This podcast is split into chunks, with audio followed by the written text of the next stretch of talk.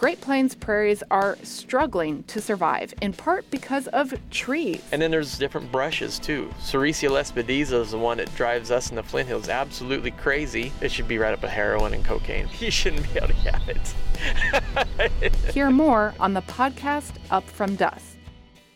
Up to Date wants to know what you're talking about with family and friends. You can text UTD to 816 601 4777 to tell us. Again, 816 601 4777.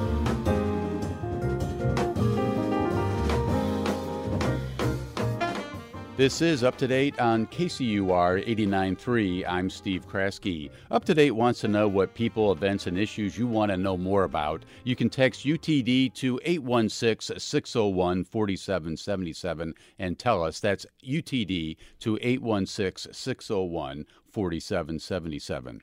Well, this fall, the KU School of Nursing was one of the first 10 institutions of higher education and the sole nursing school that launched its VR Metaversity through Meta's Immersive Learning Project. Meta, of course, is Facebook's new corporate name. These meta, uh, metaversities are part of Meta's $150 million endeavor to increase access to education and change the way that people learn.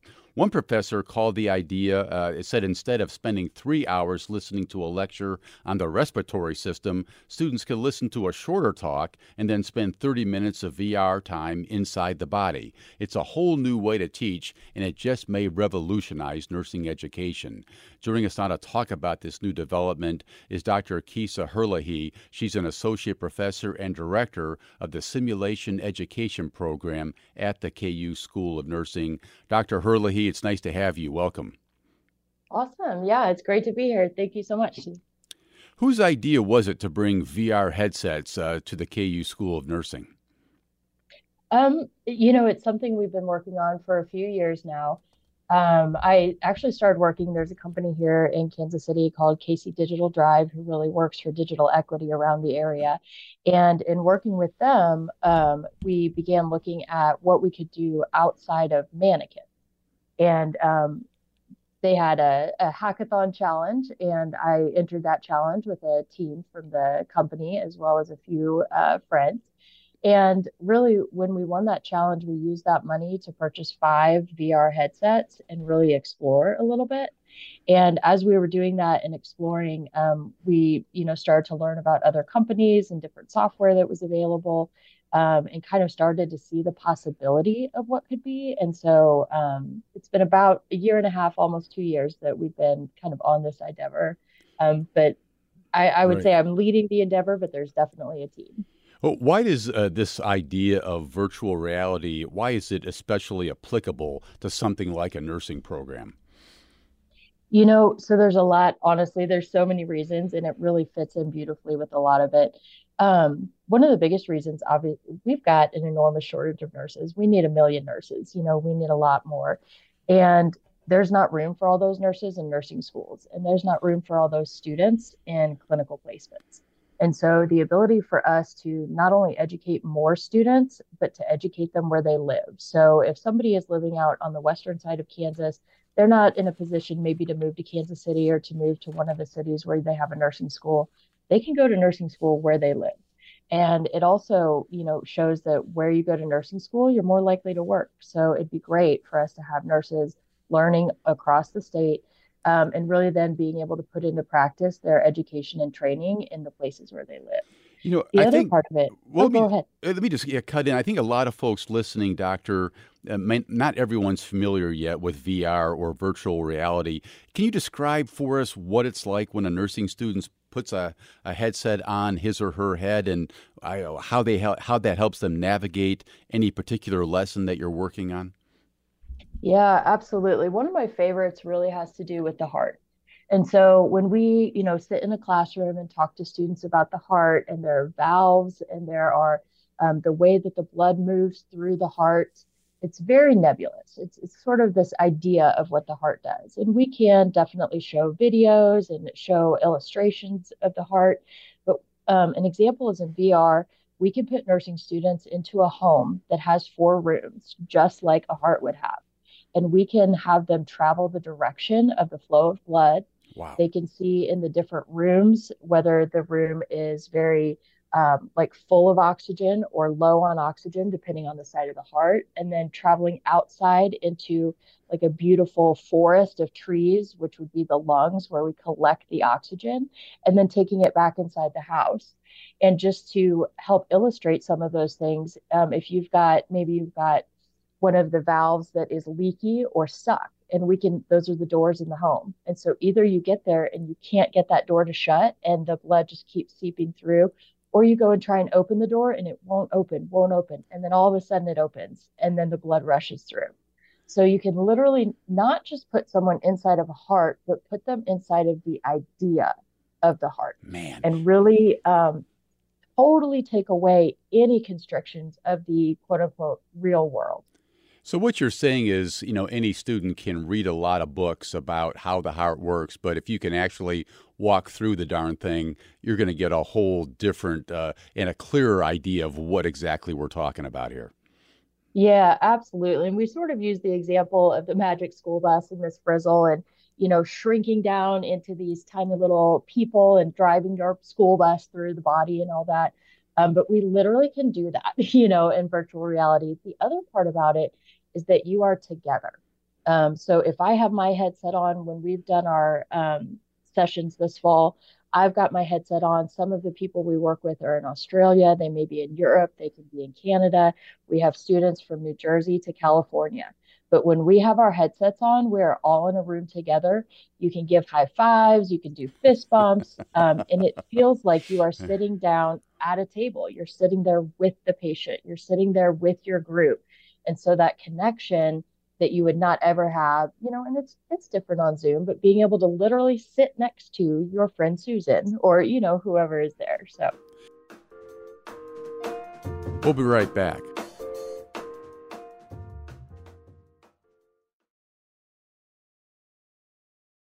So you said you need a million nurses. We need a million yeah. more nurses in this yeah. country. How will something like this, this use of virtual reality, uh, help cut into that need going forward?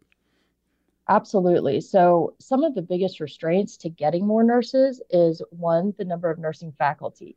We're short nursing faculty as well. And so we can't admit more nursing students without more nursing faculty. So something like VR really gives us the opportunity through AI and machine learning and a lot of this basically allowing technology to take over some of the evaluation and assessment of nurses and then thinking of the buildings we're in. So if my classroom right now traditionally holds 114 in Kansas City, and then we have 24 in Salina, um, our partner campus. Right. Um, in virtual reality, I could have 300. You know, so wow. really just being able to open that up instead of trying to put 114 nursing students into a clinical placement, you know, here in Kansas City, we can do half of our clinicals in virtual reality and put twice the number of nursing wow. students in. It sounds like you are describing so the you're describing the future of teaching not only when it comes to nursing but maybe across the board. Absolutely. Absolutely. Hey how much has the pandemic played a role in the development of these of these vr headsets?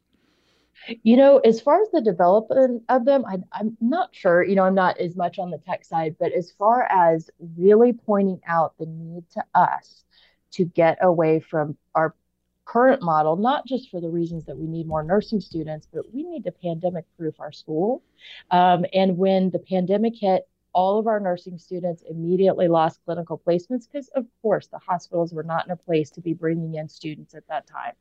And so, you know, we had to shift into a completely computer-based environment, which which worked. And our students did great and they graduated and they're passing their boards and they're practicing now. But being able to transition into a virtual environment where they're in a hospital setting, caring for multiple patients, you know, would have just created a lot more for them. And realizing that if there comes a time again, or more so when there comes a time again, that we are not able to go into a clinical placement, that we have something ready to go so that we don't slow down that pipeline of nurses. We're talking about the use of virtual reality in the training of new nurses. I saw a stat, doctor, that said that something like 80 to 90,000 qualified students get turned away every year because there's not enough slots in nursing education. And you're, yet you're describing a need of 1 million uh, more nurses in this country. That's pretty tough to hear. And, and your point is that this new virtual reality will help cut into that number of you can train more students. That's exactly right. And, you know, it just comes down to the fact obviously, the pandemic has exacerbated the nursing shortage. Um, you know, people leaving the profession for, for burnout or personal reasons. Um, you know, and we're really getting to a place again as our population is growing a little bit older that we have to have more nurses. And, you know, we're right now in a place where we don't have the infrastructure to make that happen. And so we have to think, you know, quote unquote, outside of the box. And, you know, we're going fully outside of the box into a whole new reality. Dr. Herlihy, how are uh, your students reacting to uh, using these new VR headsets? Um, it's great. They love it. So imagine, you know, a lot of my students, of course, are college age, so 19 to 22. Um, it is inside of virtual reality. We will go and we'll sit um, like on the a city and a nightscape, and they're taking selfies and giving high fives and really excited about it um, a number of them will say, "Oh yeah, I've got my headset at home and I play, you know, games or different things in there." Um, you know, so they've been really excited about it and they want to do it more, and it's engaging. You know, so yeah. instead of sitting and listening to someone talk or watching a Zoom, you know, being inside of there, um, it, it's it there is a very realistic game type element to it to wow. being in this place, and so they like it a lot. Is there any downside to it? There, there's a few. So, you know, as far as cost, it doesn't cost one headset is three hundred dollars, mm-hmm. and so it's not exorbitant. It's the cost of maybe one or two textbooks. Um, so that that part of it is not too um, inhibitory. Thinking versus our mannequins, which can be anywhere from thirty to a hundred thousand, mm. plus the money to keep lights on in a building. But the one thing is that some students do get um, headaches or a little bit of dizziness in uh. VR. And so the way we've worked around that at this point um, is we do have iPads for those who are, um, you know, get that or feel that way and just can't do it. Um, and it's a similar experience, but it's on a screen versus total immersive. Well, I think I um, want to become know. a nurse now. Yeah, come on over. Sounds like fun. I want to thank Dr. Kisa Herlihy, an associate professor and director of the Simulation Education Program at the KU School of Nursing. Interesting stuff, Doctor. Thanks for taking some time with us. Yes, thank you so much. Up to Date is a production of KCUR 89.3. Our theme music was composed by the great Bobby Watson. The program is produced by Danny Alexander, Zach Wilson, Elizabeth Ruiz, and Reginald David. Our engineer is Paul Nakatura. I'm Steve Kraske. Thanks for listening.